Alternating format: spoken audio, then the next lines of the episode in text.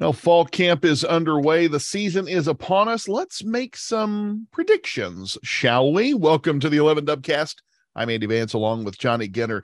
Johnny Ryan Day says uh, he has a better feel for this year's team as the Buckeye football program convened for its fall camp in the waning days of the off season. The clash with Notre Dame now just a mere three weeks away what are you, what are you sensing from this team as it starts to to gel and congeal and we get bits and pieces and tidbits out from fall camp?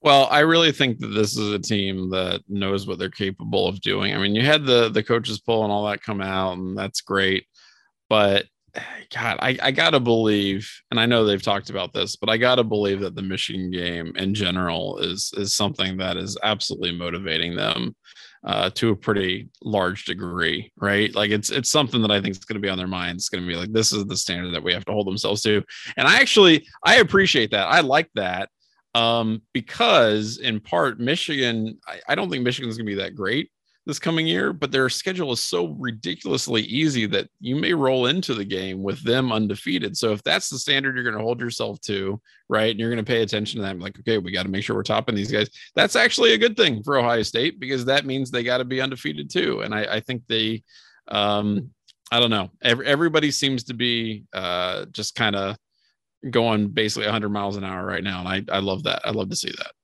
Yeah, Ryan Day uh, in his conversation with the media this week uh, actually admitted that when he said at the same point a year ago he was concerned. He said we knew we had some pretty talented players, but they'd never played. Mm-hmm. We'd start right out of the gate with those guys. Well, this year, much more veteran squad, so there there yep. is something to be said for that. He knows what he's got uh, at a lot of key positions uh and and so you kind of like hearing that that confidence and i appreciate the candor you know that you can say hey this time of year i was concerned of course it doesn't cost him anything to say that we know how yeah, that right. story ended but that that sort of candor he could give you some coach speak um and i feel like he's a guy that is is relatively open uh about his feelings uh, on the state of the program mm-hmm. yeah and that's I mean, that's refreshing. And it's also smart at this point because, like you said, it doesn't cost them anything. It's a smart way to go about managing expectations. I think if, if you admit a little bit of uncertainty or wariness after a, you know, a slightly disappointing season, uh, going into the new one, you can say, okay, well, now we've, if you acknowledge that, now you can say, all right, well, that's what we're going to avoid this time. We're going to make sure that we are, you know, on top of things and, and not going to take things for granted, etc. So I think that's good management in terms of like messaging from him. And if it's you know something where he actually feels confident and enjoys how the team's playing, then that's that's all the better. So um, I think it's another example of Ryan Day just knowing exactly the right thing to say sometimes, and also um, you know maybe setting the tone for the rest of the team and, and what the rest of August is going to look like. You mentioned the preseason coaches poll. USA Today releasing its uh, preseason poll where coaches expect the various teams to follow the pecking order. Preseason Ohio State comes in at number two, no surprise. Behind yeah. Alabama, the Buckeyes did receive five first place votes. Georgia, Clemson, Notre Dame wrapped up the top five, meaning that Ohio State's battle with the Fighting Irish will be a top five clash. You got to love to see that. Uh, Michigan found itself in the top six. I believe you had four uh, putative SEC teams in the top 10 Ohio State and Michigan, the only members of the Big Ten finding themselves in that preseason top 10 poll. Yeah. I don't think any of this was any great big surprise, but it is uh, does put a little extra juice. I think you knew going into it that Ohio State Notre Dame would be a top 10 clash. It yeah. being a top five clash, you know, just just adds a little bit to what's already going to be uh, I think a pretty hype game. I agree. I don't know. Do you, I mean, preseason polls are dumb. I'm not. I'm not. They like, are very dumb. They're, they're, extremely stupid, and and really like it's fun to do them because we can just speculate and, and put on whatever you know goofy crap that we want. Um, and you know, as I wrote last week, I mean, the fun of the fun of these predictions is that we can just say whatever we want. Like it's not, you know, like it doesn't. College football defies prognostication. There's no point in in really putting much stock in any of this because it's just it's the whole point about the uh the sport that we enjoy is that it's ridiculous and you know impossible to predict. So um, yeah, I I don't know. I I don't think Notre Dame should be ranked number five. Is really what I'm getting to. I don't think I don't think Michigan should be ranked number six. I don't think Texas should have gotten a first place vote for some reason. now, now this now this is an interesting. Uh, this is not just a, a an academic exercise. Uh, very fascinating that when the poll came out, to what you're referring uh, is that Texas, the Longhorns, who are not, by the way, back in case you were wondering, oh yeah, they're back. received one first place vote.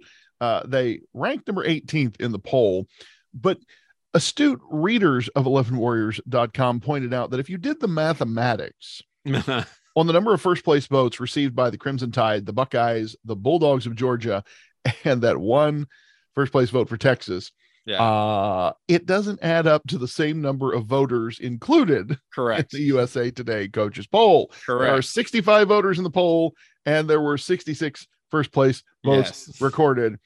Two different ways to look at this. One, uh, how hilarious would it be that Texas's one place vote, one first place vote was um, a typo, Mhm. or or two, if not, what troll out there in the coaches poll is like the time that Dabo Swinney famously or infamously, depending on how you want to look at it, ranked Ohio State as number 11 in his ballot. So you have one troll out there. I got to tell you something, man. I hope I hope it's like one rogue coach who just keeps doing it for the rest of the season, Well, and it doesn't. And no matter Wilner's AP ballot, right? Like performance right. art. Right, yeah, and no matter and no matter what Texas's record it could you know might be, like they could be four and six or whatever. Somebody should keep giving them an extra first place vote. I would I would enjoy that quite a bit. Um, by the way, I don't know, man. I mean, there's a larger. This is probably a topic for a different podcast, but just the fact that you have a preseason poll, right? And in that preseason poll, Texas A&M ranked number seventh, Baylor's ranked number 10. Texas is all the way down at 18, probably by dent of having that one single first place vote. Yeah. Houston is rolling in at 25, right? Bas- I mean, and basically anything out of the top 15 is like, okay, whatever, just pick them. So I don't know, man. Texas, Texas football, it is it is not back. You are correct. It is not back. And especially within the state of Texas, it is just the fact that it's an also ran with all these other programs, like one upping them is just bonkers to me. So yeah, they suck, but it is funny that they got the the first place vote. Uh, I don't think back to Notre Dame, Michigan. I, I really think Notre Dame is wildly overrated here. I think Clemson's overrated here. I don't know how they end up fourth. Um, I, I know they kind of turned it on at the end last year and ended up with a you know semi-respectable season, but I don't. I just don't have the faith in that team that I guess Dabo's peers might have. Um, I, I think you're going to see a lot of change when the season actually starts and these games. actually 100% agree with that. And I, I find these polls interesting. One, because you say they don't really matter. Uh, totally correct. Yeah. Two, uh, because we can just say whatever we want. What I find interesting is is either how these things follow a, a narrative or uh, or whether they buck that narrative. This this particular coach's poll I found interesting because you know there's this this baked in assumption that the SEC is God's gift to college football. Yeah. And so you would expect to find a truckload of SEC teams in here. So you have Alabama, Georgia, as I mentioned, both in the top five. A and M at number seven. Uh, we're not counting Oklahoma yet, so they can't count them in the top ten. They're not. No. They're not in yet. Or so that- that Texas. doesn't count. That, yep, not counting the aforementioned Texas. So then we come clear down to like what number twenty one? Kentucky. 21. Yeah. So let's throw Arkansas in these extra. 23, Mississippi 24. So you had five, six, six um, SEC teams, only three, as I say, in the top 10. You you you've got to you've got to believe that some of those teams are not going to stay in the top five, uh, top 25.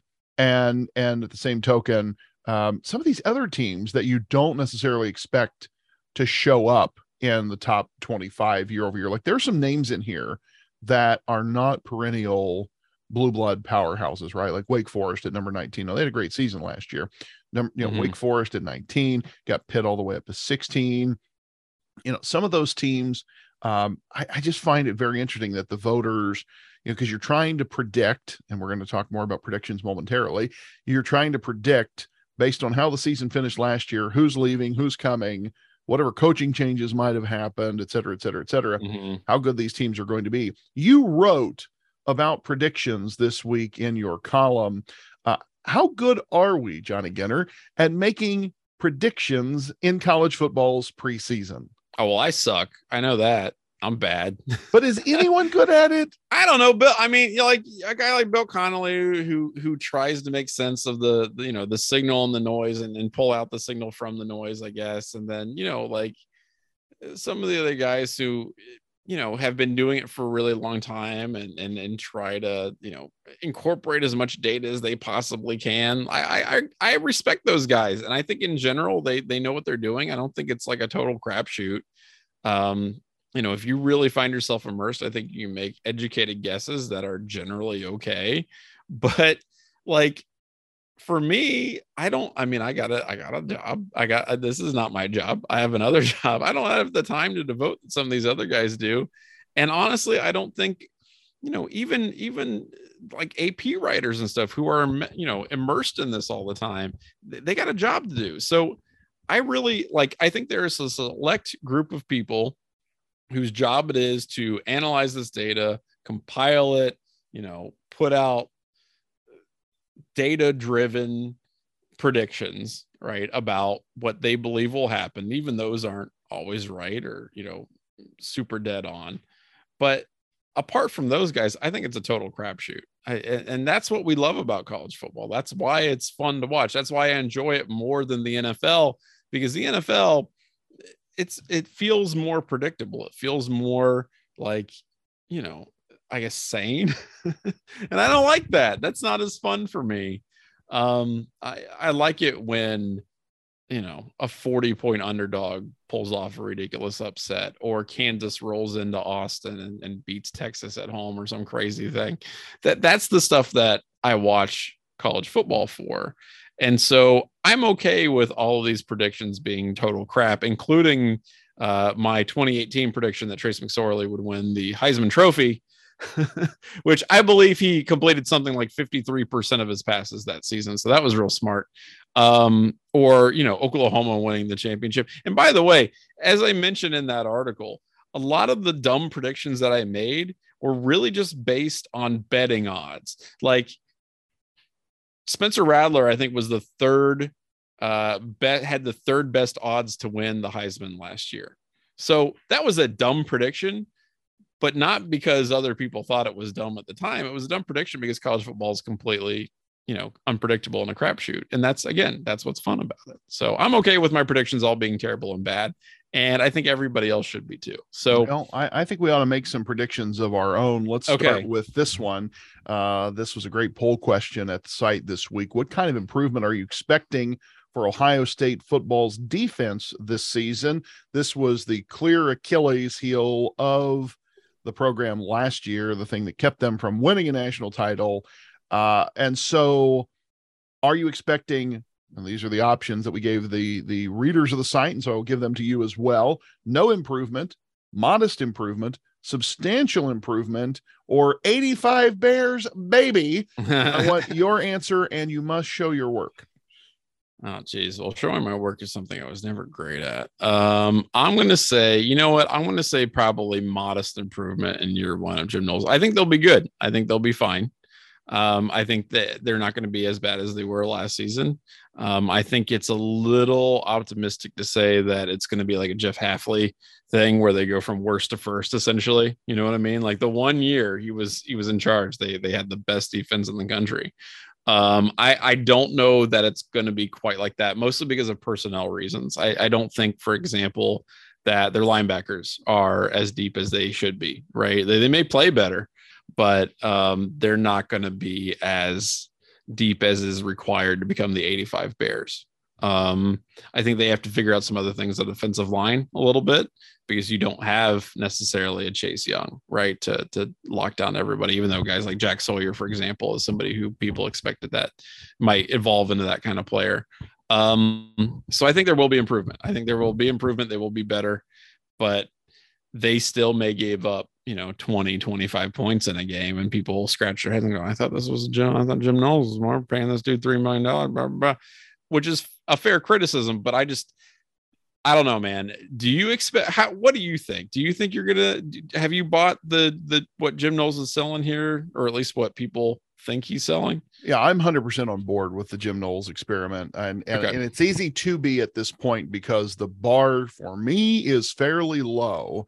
Uh, I think I've been saying all along, like, you know, they only have to suck 30% less than they did last year, you know, and this is a championship quality ball club. You know, give me 40% yeah. less. You know, nobody's asking them to be the 85 Bears. They don't have to be. Ryan Day's defense, no. Ryan Day's offense is that good. They don't have to be 85 Bears defense to be a championship quality football team. Uh, they they become something remotely resembling the Silver Bullets, and and life is good. You know the. I'm I'm on board with most of the things you said as well. I, I think he's got the personnel because you I, I just keep reminding myself that Jim Knowles was doing insanely cool things defensively with just average talent. He was yeah. doing it with not Ohio State's talent. So when you when you put into play the the bodies that he has, uh, e- even though you don't have a Chase Young, uh, and you don't, and even though you don't have some of those, you know, I, is there a first rounder on the team? Maybe I, I don't know, maybe, yeah. but it's it's not the same collection of talent you've had in, in years past, certainly.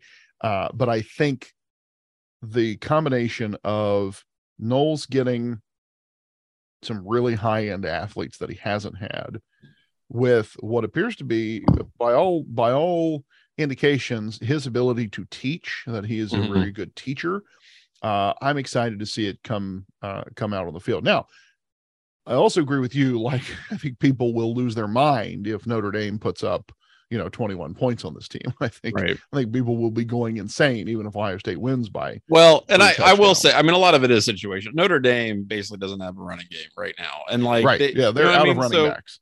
Right and so I, I feel like there are certain things there are certain games where you can look at the situation or look at how the team's performing or how they should perform and go okay that's a standard that we're going to hold you to. You know what i mean? Like i i would not have said that last year. I would not have said that ohio state can enforce their will you know force their will defensively uh, on another team. I, I think there are situations where you can expect that in 2022 i just don't think that you know, an Ohio State fan could go, okay, well then 10 points a game is is what you're going to get. Like there's going to be lapses. There're going to be defensive lapses. But in some of these major major games, you can be upset if something like the Oregon game happens again, right? That there are predictable, you know, things that you can look at the opposing team and go, we know what they're going to do. We know who their stars are. We know what needs to be stopped. And then therefore that is the expectation that that will not happen to Ohio State in the way that it did in 2021. Um, I don't I don't think you can expect that all the time because that's not maybe realistic to where the team's going to be in terms of improvement, but you can definitely expect it in very specific points and at least some of the time. And honestly, by the by the Michigan game, if this is a team that can't stop the run, you know, the way they couldn't in, in, in the Michigan game last year, then that's something people can be really PO'd about. I don't think that will be a concern. I think by the time they get there, they will have at least figured it out. And, and frankly, I think they'll have, you know, figured that out uh, long before then. But um, th- there is a standard that I think people can hold Jim Knowles in the defense to. All right. Next prediction. We want to talk about the offense. Julian Fleming um, talking about uh, his best off season yet was one of seven Iron Buckeyes who were recognized for their dedication to training this off season. Mm-hmm with the loss of of some big name talent to the NFL this last season, Ohio State's uh, missing some key weapons. Yeah. Who is who is the breakout star of this season? Is it Julian Fleming? Is it route man Marv Harrison? is it Emeka? Still, Egbuka? by the way, seriously, still the best. I, I love that nickname so freaking much. And and God bless uh CJ Stroud for for uh pulling that one out of his butt because that's hilarious. I love Route Man Marv. That's so good. That's so good. Um, to answer your question, I think it's gonna be Evan Pryor. I I, I think they're gonna figure something out with him. And one of the things that you can always say about Ryan Day is he adjusts what he wants to do offensively to the personnel that he has. That's his whole philosophy. That's his whole kit and caboodle, where he looks and sees what can my guys do the best? Now let's go let them do that and score 50 points a game. Um, he doesn't have a system so much as he has a philosophy. And I think that allows a guy like Evan Pryor, who maybe, you know, I think he would be utilized in a in a Urban Meyer offense, but I think it gives him more of an opportunity than maybe he otherwise would have. So I think that dude is going to be kind of a breakout guy in 2022. I thought there was a really good piece at the site this week talking about Evan Pryor as a weapon, and so I like that prediction. I think that's yeah. good. Um, I'm I'm going I'm going with Route Man Marv. The flashes we saw that guy during the He's bowl game. Athletically, physically, that dude has every single like element that you would possibly want in a wide receiver. I mean, he he just is I don't know, physically imposing at that at that position. Yeah, that's that's my that's my prediction there. All right, let's go one more. Uh, we'll we'll we'll make it a hat trick. All right, your prediction: best unit on the field this season. I I mean, it's got to be wide receivers. I, I mean, it's you know, if we're looking offensively, it's going to be wide receivers. Defensively, I think you can still look at the cornerbacks and and you know maybe just defensive backs in general. I I like that uh, you know you bring in some some new blood from Oklahoma State, and I know that's like in, in kind of a hybrid ish position, but um, yeah, I think defensively defensive secondary is going to be solid, and then offensively, just the wide receivers are still going to be elite. Next, I mean, you've got essentially the best wide receiver in the country, and then you surround him with all that talent. I don't. I mean, forget about it. All right, those are our predictions, friends. We'd love to hear yours. Send them in, and we will talk about that uh, in some other good football news before we talk about something super hilarious uh, is that Ohio State continues to be good at football recruiting. Four star linebacker Arvell Reese committed to Ohio State over the weekend, linebacker from Cleveland. Uh, his first linebacker, linebacker committed to the class of 2023. Yep. Um, Glenville star joining the program. Nice to have another Glenville kid in the program. Uh, if you haven't been reading uh, my my man Matt Gutridge's series on Buckeye pipelines, go back and read the piece about Glenville because that's that's a pipeline if ever one there was. Mm-hmm. Uh, so yeah, Ohio State still good at football recruiting. Nice to get a nice to get another linebacker in the mix. Um, I want to talk about this with you though, Johnny Ginter, unrelated to recruiting. That was a that was a good thing. I want to talk about a hilarious thing. Brett McMurphy reported this week that only 15 football bowl subdivision schools will not play a football championship subdivision team this year. Nice. Ohio State, uh, Michigan, Michigan State, Maryland, among those notable teams, Penn State as well. So, quite a number of Big Ten schools in there. Uh, also, future Big Ten member USC in that list, not playing an FCS team this year. Do you know what schools were not represented in that list? My oh, I believe I, I could take a, a, a, wild guess. I, I think I feel like that might be our friends of the south. That's right. Every member of the Southeastern Conference will play an FCS team this year, keeping the tradition of Chicken Shit Saturday alive and well. yeah. How ridiculous I... is it that in the year of our Lord 2022, the self-proclaimed toughest conference in the sport will will will be playing FCS teams deep into the season. Okay, so that's actually my biggest beef with all this. It's not necessarily that they're playing, you know, FCS team. Look, and somebody made a comment on Twitter that I saw. It's like, okay, well, the Big Ten's playing all these MAC schools, right? Is Arkansas State is that really functionally better than playing in it? Like, not really. However, those games are happening mostly in September and late August, right? Like, yeah. we're not talking about deep in the season where we really want to get two buys in a row so that we're going to, you know, just go ahead and schedule a team in the second or third week of November. That to me is what's really ridiculous about it. They're really finagling another bye week out of it so that they can be rested and happy and then go in and, and pad their resume towards the end of the season. Whereas, you know, Ohio State, Michigan, all these other teams up north are beating each other's brains out and kind of limping towards the finish line. And you get these big upsets and you, you know, have these dramatic, you know, teams where it's like, okay, Ohio State dropped one to Iowa or Purdue in November. That's insane. That's not going to happen. And the SEC or with schools that are purposely scheduling crappy talent at the end of the season so that they can maximize their uh, their winning potential on on a, a week second half schedule. So yeah, that's to me to me that's really what the the issue is. Not necessarily that they're scheduling FCS schools, the fact that they're doing it in such a way to you know really make you know bolster their resumes at a critical point in the season. Well, and you said it, uh, I think, uh, right on the money. You know, it's you've essentially manufactured yourself another bye week. Yeah. Uh, and and by scheduling these in November, you know, the saying is always the championships are won in November. Well, while the rest of the country is playing rivalry games and top ten opponents, uh, these clowns are playing, as uh, my friend Gordon Gee once put it, the Sisters of the Blessed Poor. Yeah. Uh, and and the SEC does it because they can get away with it, and that's the thing that just really frustrates me is that so few people call their sorry butts on it uh, when it's happening. Certainly, their broadcast partners aren't going to do it. Which brings us to this little tidbit of information that that popped up uh, as we were recording. Yeah, just now. Fox, CBS, and NBC all look likely to win Big Ten TV rights deals, according to Sports Business Journal, as John Ourand reported uh, on Monday night. ESPN may not be carrying Big Ten games this season That's for the wild. first time in 40 years. Yeah, Fox agreed insane. to uh, what is called the A package months ago, and as part of that deal, it'll carry a football game on its broadcast network at noon Eastern. Football games in its cable channels, FS1 and BTN, holds a 60% stake of both of those, or in BTN rather. Um, the packages for like the the B package probably going to be split with CBS and NBC. CBS is going to end up with that 3:30 game. It looks like NBC is going to get some primetime games.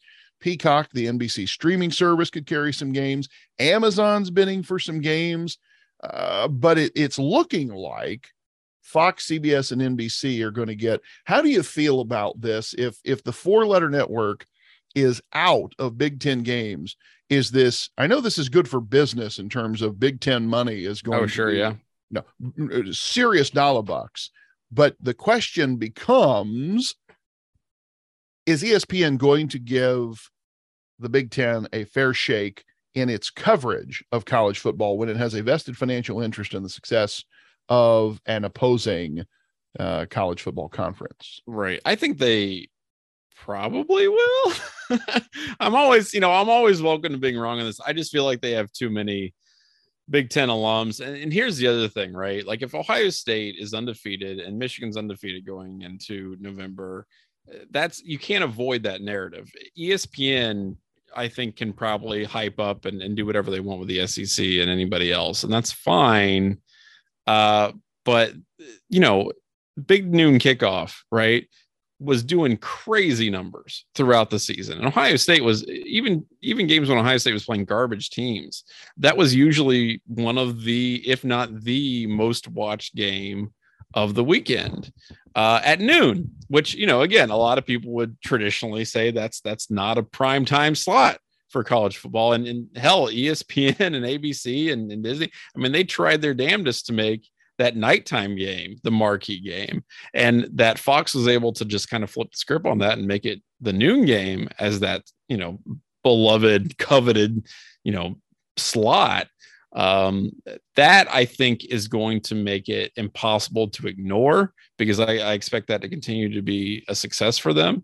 So you know, ESPN could could try, I think, narratively to ignore what's going on with that, but that would just put them even further behind, and and I don't think they want to do that. So they may, I wouldn't be surprised if they try to compete with it a little bit. Maybe put some more marquee games at, at noon and see what happens with that. Um, but this is a really interesting development. And I'm also curious what that means for a team like Notre Dame. And, you know, okay, well, if NBC's getting on this Big Ten stuff, then I don't know. Maybe that changes some of the metrics for them. So I, I don't know. It, it's it's it's crazy because you know I've been watching Big Ten on ESPN and amy's my entire life. Um, so it's kind of wild that you won't have that going forward.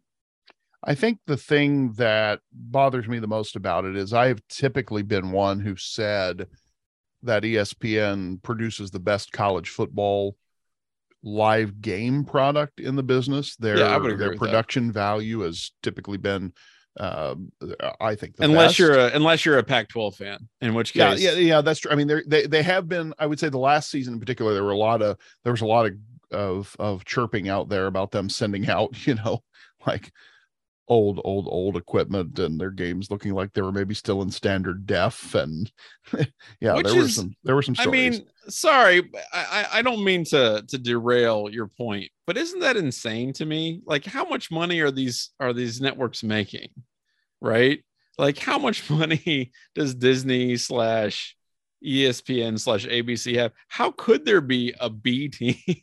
Yeah. why why do they not have all of the equipment? I don't I just I don't understand it. That was the wildest thing to me. That yeah, that was, was their excuse. Yeah, it was pretty insane. Uh and and that's part of the reason I'm like it's kind of it's really interesting to see what has become of ESPN. That sort of that sort of story in the mix. Um, the fact that they may not get a Fox or you may not get a uh, a Big Ten package. That's kind of insane. Mm-hmm. Um, yeah, what? How far have the mighty fallen? You know, is really I think what what is kind of um, yeah, what's kind of baffling me about this. So uh, we'll we'll see uh, how this rights deal shakes out. The one thing that you can say with certainty is that it will mean major, major, major dollars for Big Ten institutions, including oh, yeah, Ohio State University. One last piece of football adjacent news before we get into Ask Us Anything. And then after that, we're going to talk shooty hoops. Ryan and Nina Day doing a good thing, donating a million dollars to launch a mental health resilience fund at the Ohio State University Medical Center. If you didn't already like Ryan and Nina Day, uh, and the many things they've done for the community and the way they carry themselves and represent the university, man, uh, I'm not sure what's stopping you now because this is one of the the coolest gestures. And Ohio State's coaches in recent years have I think of all uh, tried to do something to leave their mark, you know, on the community, do do some bit of good. Urban and Shelley Meyer had had a fund established for cancer research, and um, but this, you know, the days have really made mental health their thing, uh, and and for understandable reasons. If you know Ryan Day's story, um, what what a cool gesture to really put their money where their mouth is and support mental health research at Ohio State. I agree with that, and I also maybe this is uh maybe it's not appropriate to uh to bring this up but in the past since the michigan game in terms of like public perception isn't it wild how unbelievably divergent the pass like the public opinion pass of ryan day and Jim Harbaugh have gone. Like Jim Harbaugh's out here, like I'm just going to apply for whatever job in the NFL, and if I get it, I get it. And if Michigan doesn't like that, screw those guys. And just basically burning whatever bridges or goodwill he had from winning one game in 10 years, right? The, for the first game they'd won in 10 years against Ohio State, just burning that almost immediately. And then Ryan Day's like talking about his struggles with mental health and, and helping out his players and, and, you know, Harry Miller talking about like the apparatus that uh, the, you know, that Ryan Day set up that, that he says saved his life and then Ryan Day donating a million dollars to this. Uh, I just, I don't know, man. I, I, know who I would rather have as my coach, regardless of what happened um, in November of of last season. So he's he's a quality dude. He's doing some amazing things, and uh, it's it's really hard to hate on the guy. I mean, he's he's just shown himself, I think, to be a solid coach, a solid human being, and uh, has done some really amazing things for his community and and his players, frankly. So yeah, I'm, I think it's pretty awesome. Yeah, it's one of the things that I think if you're a fan of the team, you can you can be especially proud knowing that not only do you have uh, people who are who are good at their profession, but they are good people uh, involved in the product. And that's you know that's a nice thing because there are so many villains and unsavory characters in this sport, you know, both the college and the NFL level. Yeah. Um, you read some of the the stories that are out there, uh, and it's and it's nice to say, you know what, those people aren't at the program I cheer for. right. And you know what? Like that can always change. You know, maybe some crazy thing comes out about Ryan Day and, and like, oh, I can't believe it. But that's not really the point, I guess, is that if you're always looking to be disappointed, you will probably find at some point a way to be disappointed. What I think should happen is that when you see positive stuff like this, you should crow about it and talk about it because that's that's what should be the norm, right? That's well, and on a serious note, uh, you know, you you were talking about the kind of the divergent nature, and and, and you brought up the things that uh, the Harry Miller situation, the Ryan and Nina Day starting this fund, yeah. uh, the the light they have shined collectively on. I think a topic that we have not traditionally talked about enough, not just in mm-hmm. college football, but as a society in general. That that's real. Yeah, you that that is real and that is important and that's doing and that's doing good for other people. And like I said, could Ryan Day at some point like have some kind of scandal and everybody maybe, but you know what? In this moment, like that's why it's valuable. So you talk about it and hopefully improve things for other people. So I, they're doing that right now, and uh, I don't know. It's it it makes you proud to be a, a fan of this team. All right, we're going to talk uh, about one of Ohio State's uh, two revenue sports, the other one of Ohio State's two revenue sports in a moment uh, when we talk about basketball and some great things happening uh, in that program over the past week. But first, it is time for Ask Us Anything, our favorite segment of the program. I would remind you that the Dubcast, Ask Us Anything and All, is sponsored by the Dry Goods Store at 11warriors.com. Uh, T shirts, sweatshirts, polos, hats, barware, stickers, anything you could possibly want to make yourself a better dressed or better acquitted fan, uh, you can find at drygoods.11warriors.com. The We Broke the U t shirt, my favorite of the new t shirts, back good. in stock. Uh, Catholics versus draft picks, back in stock. Greetings from Pasadena, back in stock. Some, mm-hmm. uh, some shirts that have been sold out are back. So go to drygoods.11warriors.com. All right, Johnny, to the mailbag we go. What did we find there this week, my friend? So, we remind you that if you want to ask us literally anything, you can send us questions to dubcast at 11warriors.com. And you have asked us literally anything this week. So, let's get started with a good friend, Alvin, who wants to know what is your most fond back to school memory for either yourself as a student or teacher or even your kid? I, I'm going to start with the last one. I don't, because I don't know that I have any like personal back to school memories that are okay. like especially that that jump out of me especially i mean i I enjoyed back to school shopping, uh, such as it was. You know, it was always exciting to get a new a new lunchbox. You know, I think I had a had like a blue GI Joe lunchbox with a matching Fantastic. thermos. Was kind of cool. Uh, you know, as I got into middle school, like shoe shopping got kind of hilarious because I remember the year that I went from like a size eight to a size twelve. Nice. uh tennis shoe like over the course of the summer you know so that was always uh that was that, that was interesting but now I see everything through the lens of of a dad. So seeing my kid get excited for school, um, she the other day, this was so great. She she's like, Dad, I'm so excited for school.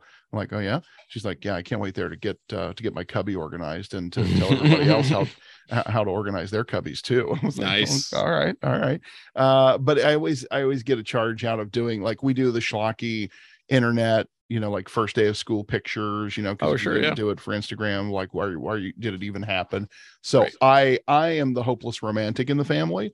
And so I'm the one who stages those pictures because that is my only baby girl. And you know what? I want to remember every gall darn moment uh, of it because, you know, she'll always be my um, only baby girl, but she won't be this age for very long. So we do, we do it upright. So that's, yeah, that's kind of what I love about back to school is just that that it, it's just one more kind of thread of of all the memories I'm compiling of of nice. her her growing up. Uh, I would say so. As a student, I kind of agree. There wasn't a whole lot. However, I do vaguely remember my first day of kindergarten, and the only reason I remember that is because uh, there was a there was severe flooding, and my kindergarten had about a foot and a half of standing water in the oh. basement. Where the the classrooms were and so we had class like in the in the lunchroom for I don't know how long, probably two weeks, while they had while they tried to drain all the water and then you know bring in 500 humi- you know dehumidifiers to to dry the whole thing out. Um, so I do remember that. I remember showing up on my first day and it just like raining just buckets, oh, wow. and then looking inside where my classroom was and just seeing you know debris floating around.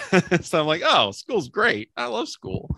Um, as a teacher, this wasn't, I don't know, it was like the first day of school, but it was close to the first day of school. We, we were taking kids out because uh, at, at, that time the school I was teaching was doing like experiential learning where kids were doing uh, like internships and things like that. So we were taking them various places where they might have the opportunity to do that. And one of those was a farm like uh, kind of a, a local farm out in Sunbury, and one of the kids on the bus was allergic to a lot of things, but thought she was going to be fine. She was not fine. Uh, one of the things in the farm she react had a terrible reaction to. Oh my! And I was I was sitting I was sitting near her. I think I was on the seat opposite of her on the bus when she started to like really get bad. And so she was kind of freaking out, but she had her EpiPen with her. So I jabbed her in the, in the thigh with the EpiPen while she was Wow. freaking out. And then of course the bus pulls over, but we're in the middle of nowhere. We're like near like Sunbury. So they're, you know, we're not going to be able to, we're not anywhere close to the hospital or anything like that. So they had to call an ambulance from local ambulance place. So we load her on the ambulance. By that time, she was fine. The EpiPen did its job and she was fine. Uh, but I rode with her on the ambulance to the actual hospital. And then I waited with her at the hospital for like, I don't know, two hours or three hours while our parents got there. And then by that time, it was like five o'clock. So I just went Oh my home. gosh, that's crazy. And I was like, well, if every day is like this, this is going to be an interesting day. And this is like, this is also my first year as a like legit classroom teacher. Like I had been a teacher for a while at that point, but that was my first year at that job. So in like the first week. So it was, it was definitely like, uh, you know, welcome to teaching kind of moment. Kidding. um so that was fun. That was interesting. Uh that was that was a good back to school kind of thing. And uh i felt i felt actually pretty good about it. I felt like i handled myself fairly well uh jabbing a kid with an epipen um Nice. for the first time. I've not done it since that's but, uh, good. yeah yeah luckily it worked out. Uh this one uh, this i'm actually reluctant about this question. I feel like i'm gonna i'm gonna get a lot of heat uh but anyway so this is about shaving this is from mike uh, what is your preferred method of shaving if you shave? I have used the three to five blade Gillette electric razor, now safety razor. I've preferred the safety razor as it's been easier on my face, although the process is time consuming. Thanks for all you guys do. How do, how do you shave, Andy? What- yeah okay so this is a great question this was actually something that i spent an inordinate amount of time and probably money on um, I feel like you're a very well, you know, shorn person. Like I always, you know, well so you know i i think like a lot of us men folk I, shaving let's be honest it's a big waste of time yeah, it's uh. It, it, it is it is a time waster that um you know we have allowed society to condition us to to to think we have to do or we swing to the opposite end of the pendulum and feel like we have to be william lee golden um or grizzly adams if you don't if you're not getting the I don't know what the appropriate reference is, but you either go, you either you either have to be slick sheared or a mountain man. Like Yeah. there's there's just not much. I mean, few guys can pull off that sort of like perpetual five o'clock shadow right. uh sort of look that that you know if you've got if you've got i- i- if you're if you're Hugh Jackman, you just do that. Just do that. Yeah. Do the perpetual. Well, if you're Hugh Jackman, it doesn't matter what you do. That's right. Hugh It doesn't matter what You, right, right. But for the rest of us, like, you know, you you just you've got to suck it up and do it for the for the most part. Unless you're going to go straight up mountain man, you've just you've just got to do it. So, uh, for the longest time, uh, I was a Dollar Shave Club guy. Um, I when their their ad that first came out, like the first YouTube video with like their founder just doing hilarious crap All right. um uh, that video just cracked me up and and so much so that i was like yep i'm in i'll i'll give it a try and i used their razors for a long long long long time typically shave in the shower. Um Mhm. had a had somebody recommend that one time as a good way to to save time. Um and that that worked fine for me. Then during during the rona somehow and i wish i could remember what oh yeah what prompted me to get into uh, using more of the safety razor style or what, what what I've heard referred to as wet shaving, uh, more old school like brush and soap on your Oh, face sure, yeah. and like actual razor blade shaving. yeah. I, I don't know if Dollar Shave Club went through a change in their manufacturing process. I don't know what happened, but all of a sudden, I had used their shave butter for a long, long, long time and used their blades for a long, long, long time, shaved the exact same way. Uh, nothing changed. And all of a sudden, my shaves started to just absolutely suck.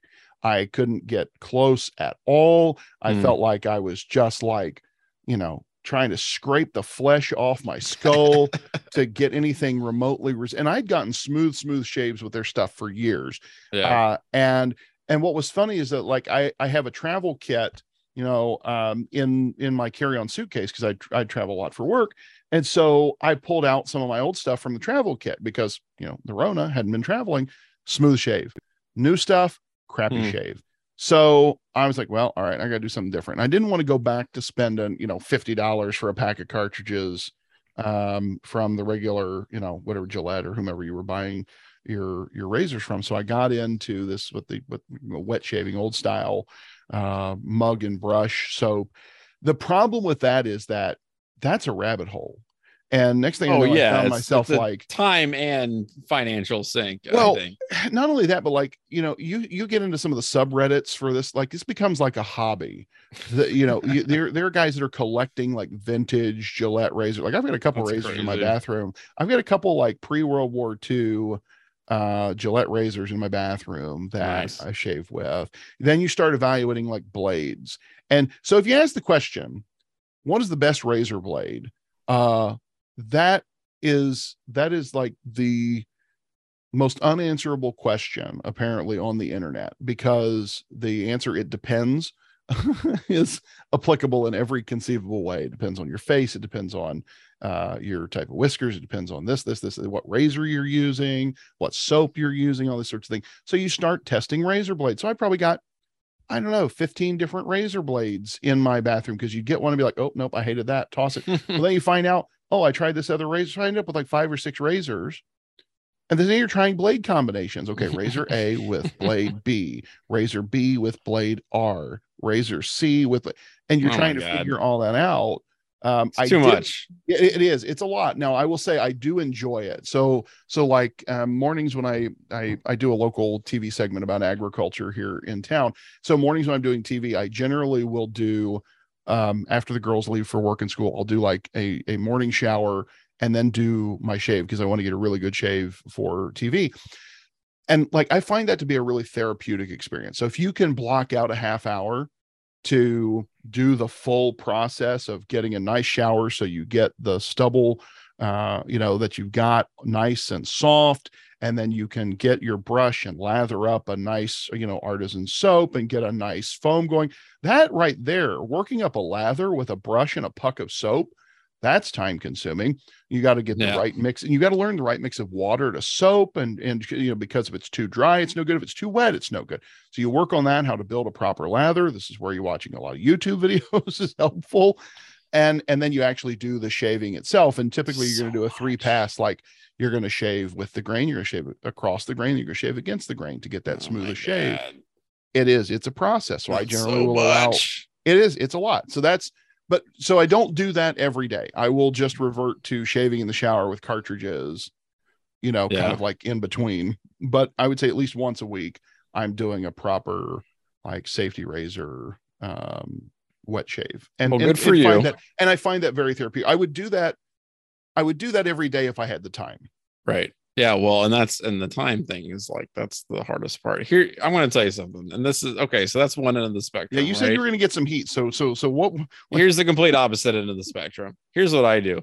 I get out of the shower, right? I then pick up my Gillette disposable razor. I don't use any soap. I don't use any water, and I just shave my face. you straight up shave your face dry I shave. I shave it dry, and I don't. I I don't care. and It that works Yeah, and I don't. You know what? And here's the thing. I don't know. I, I have really good skin, I guess, because Yeah. I don't get ingrown hairs. I don't get acne. I don't get any of that stuff. I don't get like bumps. It just that's works. It's fine. insane and it and people are like oh does that hurt i'm like yeah it it does actually it hurts a lot uh but i just do it and i don't pay attention to where i'm just i'm just trying to get the hair off my face and i used to use just like this really cheap uh kind of clipper thing from Yeah. uh target or kroger or wherever i got it um, just to basically get the stubble down to a you know a manageable level but uh it's it's old and i haven't bought the new one so i just use the disposable disposable razors and no water and no soap and it it doesn't feel good but it, it gets rid of the hair for about you know a couple days and then i have to do it again. And i don't you know and it doesn't matter if i have some stubble at my job. So you know it'll grow back. And my hair my facial hair does not grow very quickly. So it, it's not not too bad. But um yeah that's what i, I, do. I'm just, I'm, I'm just, I'm, wow, I'm, I'm about, I cannot imagine just taking a razor to my face without. Yeah. Well, it's not like a straight. ra- I mean, it's a safety rate. You know, it's it's just no, no, no. I know, but like I, I think I would. Wow, that's yeah. Now, now that actually raises a point. So I remember as a kid, and this is one of those things like I've never gotten into, and I and I don't know. Uh, maybe maybe well, it doesn't sound like you do either. But when I was a kid, I remember. did you have this where? Grandparents would give you a quarter to do something like there's that great scene of course in Sure, christmas yeah. vacation where grandma shows up and says you know if you rub rub that bunion on my foot i'll give you a quarter you know Yeah, yeah, kids are like oh you know uh, not gonna leonard from the big bang theory is like oh grandma you, you know, whole quarter yeah, Right. great. well grandpa Hennies would would pay me to shave him when when uh, i was a kid and i get to use his electric razor which i thought was the coolest thing ever Mhm. and we'd gonna go through the whole you know the whole like ritual. He had like a pre-shave like uh you put that and then you uh, shave with his it was one of those like three circle electric shaver deals and and the whole nine yards. Uh, but i never got into using an electric razor myself uh i don't know why like do people still use those Do- I don't know, but I- of ele- well- you clearly don't i guess Well, let me be clear. What I had was essentially clippers, and it was just like at the lowest setting. Yeah, I mean, I use that to cut. I cut my own hair, and I have like a, Yeah, yeah, uh, yeah. oh, I have a, uh, uh, wireless, you know, like Wahl or Andis. I can't remember if mine's Wahl or Andis. I always get these confused because I grew up showing beef cattle, and you you Uh-huh. um use electric clippers, and the same people who make clippers. it's- to it's- clip it's made and cattle. for- It's for humans, so I was forget. yeah, do- it's do made I have a for pe- Wahl and it is an made for the Andis or- face. Like you are supposed to like it's a clipper thing. It's a Yeah, yeah, clip- yeah. and- yeah. So it's not like I'm just thinking like hair clippers or whatever. It's it's No, a no, real no. thing. Right. I've used it to to cut my my head hair, but uh uh yeah, I mean it's you know so that's that's I, I had a beard trimmer because I used to wear a goatee. Um, the stun- stunning Mrs. Vance convinced me that um I should not do that anymore. So I've been clean shaven since we started uh dating those many years ago. But I so I had a beard trimmer for that. Um, but then more recently, when you know my hairline sort of gave up the battlefield, uh, I started cutting my own hair, and Yeah. and you know that's I got a set of clippers specifically for that but yeah i don't know i never got into using like electric face razors like grandpa did and Right. Well, I'm don't just gonna tell you, at least I'm not out here like proselytizing over, you know, do that drive shave, guys. It'll change your life. Like, no, it'll just hurt, but it's quick.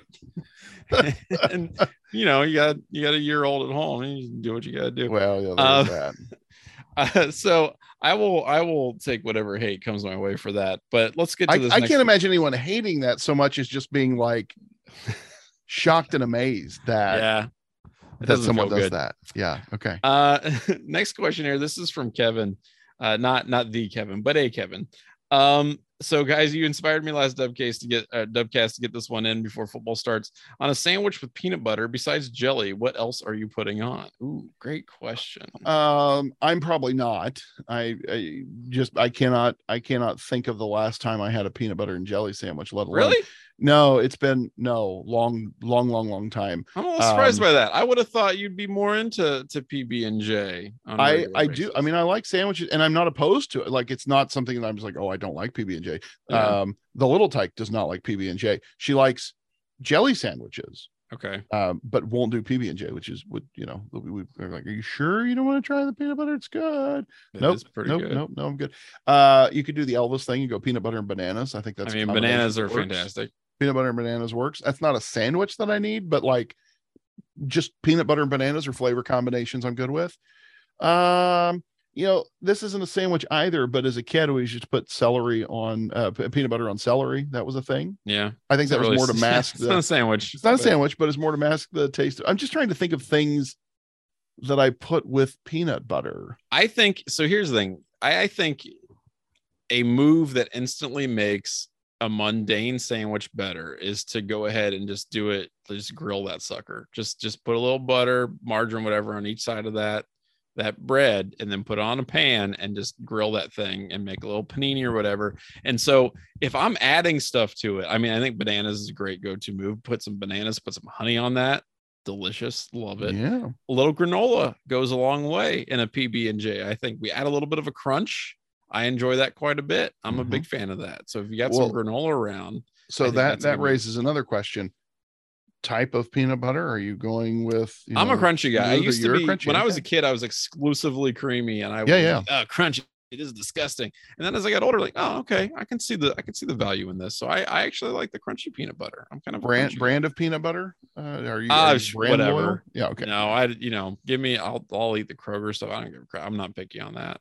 Yeah. grandma Um, grandma always had uh, Peter Pan. I don't know if they still make Peter Pan peanut butter. I think it might still be around. That was that was what she always had. Um, we would do peanut butter. Maybe others do this too. I don't know. But we would always have peanut butter sandwiches uh, with chili. I don't know Ooh, ooh, ooh, that, ooh, but- ooh. Oh, I you know what? I'm so glad that you said that because I do that all the time. If I have a bowl of chili, great pairing with the Yeah. peanut butter sandwich. And, and I did that. I was doing that. My wife and I were having some chili, and uh, I got a little peanut butter sandwich for it. And she's like, "What the hell are you doing?" I'm like, "You're crazy. This is delicious." Yeah. Yeah, that's a that's a fantastic pairing.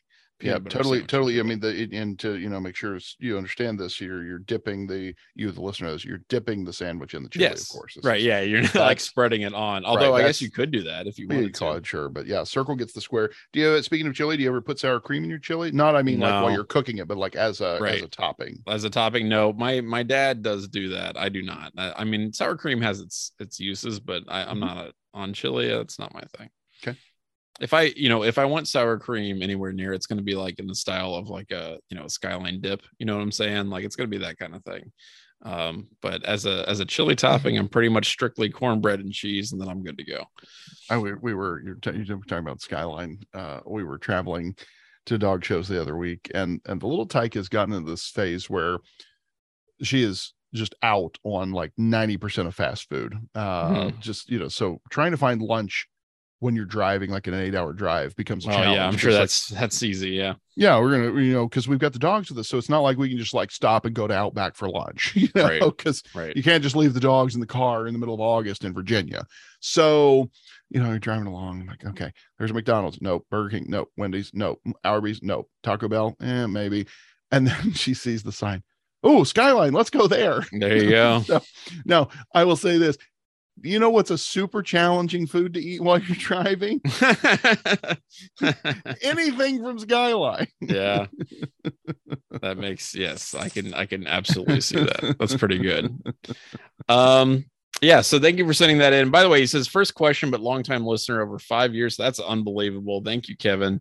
Uh he also has a lot of stuff from the dry goods store and tells everyone he can about 11warriors.com and the dubcast. That's awesome. Thank thanks you, man. I really you. appreciate that. That's fantastic um all right so last one here this is from josh if you had to choose a song to be the definitive hype song for the Buckeyes 2022 season, what would it be? His choice is We Ready by Archie Eversole. I'm so ready for the season and our quest for a championship. Uh, I don't know that song. I'll I'll be honest. We ready. I think that's what that is. Yeah, I don't I don't We know that one. Uh, I'm so old Oh, school that I'd just probably be like anything by ACDC is fine. Like Okay. that's uh, you know what I mean? Like I- I What, remember. do you think ACDC is emblematic of a Ryan Day team? Do you think that's like oh, I don't know. I, I don't not necessarily, but like I am I am so old school with like football tradition type stuff that yeah?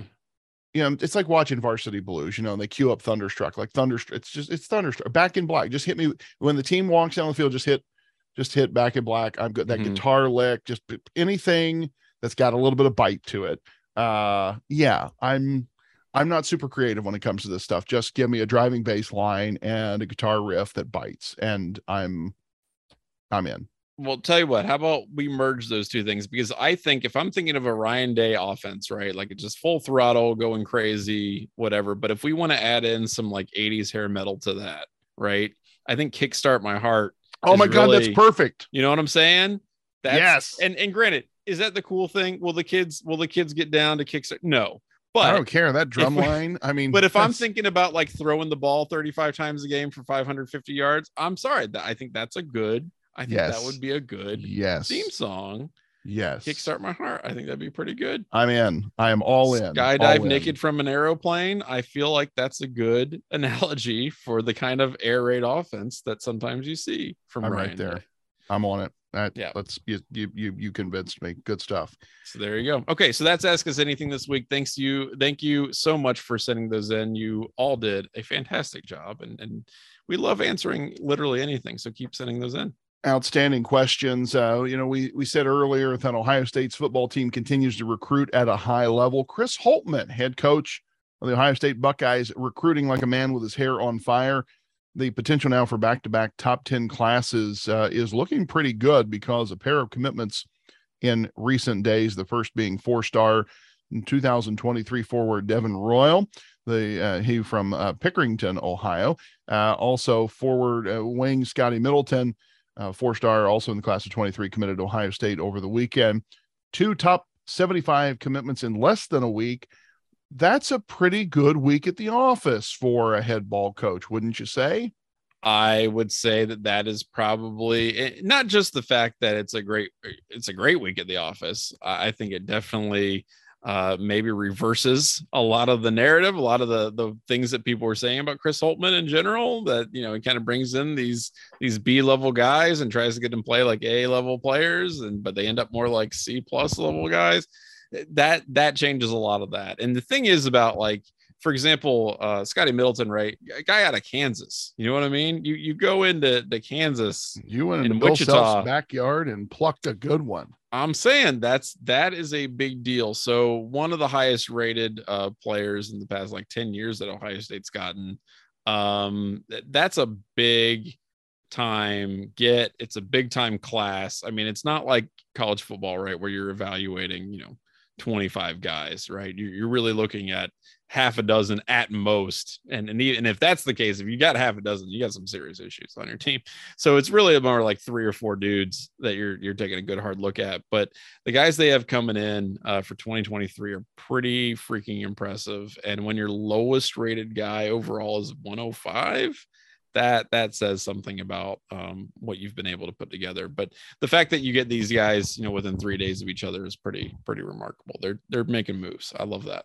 Yeah, and and the thing that's uh, really when you look at there's a nice uh, recruiting grid in in a piece that um, Griffin Strom put on the site talking about the momentum that Holtmann and company have had here in recruiting and the potential for these two back to back top 10 classes when you look at that grid, uh, you know, the years, it breaks down by year, the ranking of the class and how many, you know, commitments are in it.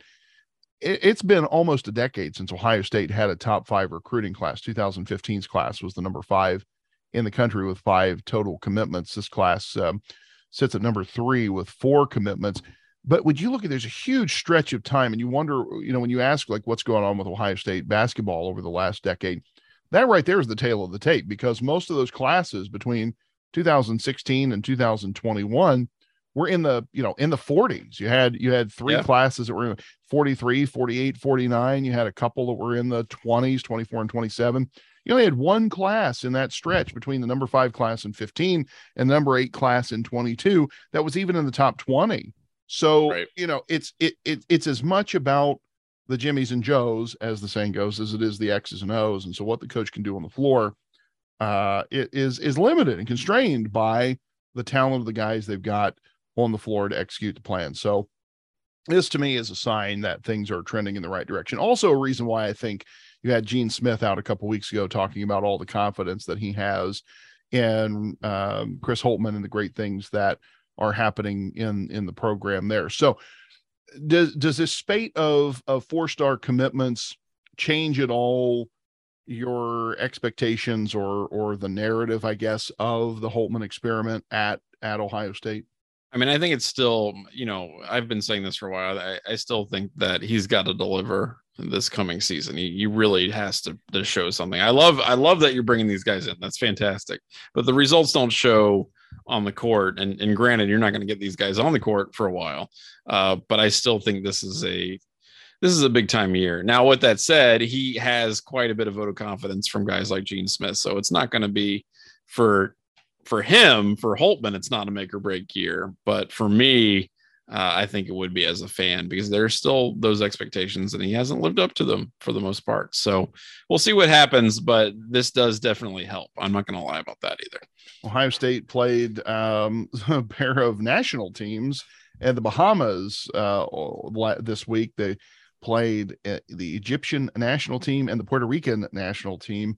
The thing I found this very interesting, I was like, number one, I was sitting here thinking to myself, it's August. We're playing basketball. It's August. Like right. The, the, the timing threw me off there for a second kind of a cool deal, I guess, for the team to go and play at uh, the Atlantis Resort on Paradise Island there in the Bahamas. So, so that had to be fun, and being able to play some some international teams in Egypt uh, there and and uh, Puerto Rico across the across the Gulf. Uh, it's not really international per se, but uh, to play play some national level teams. Cool for the guys. What we don't have a lot of information because this wasn't televised, so it's kind of kind of hard to to to watch and evaluate.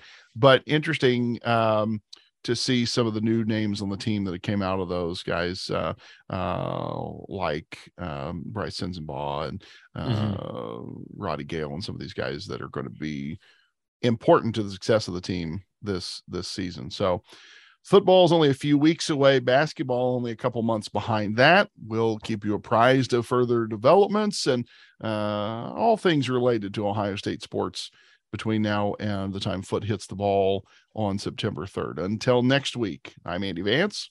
I'm Johnny. Thanks for joining us on the 11 Dubcast.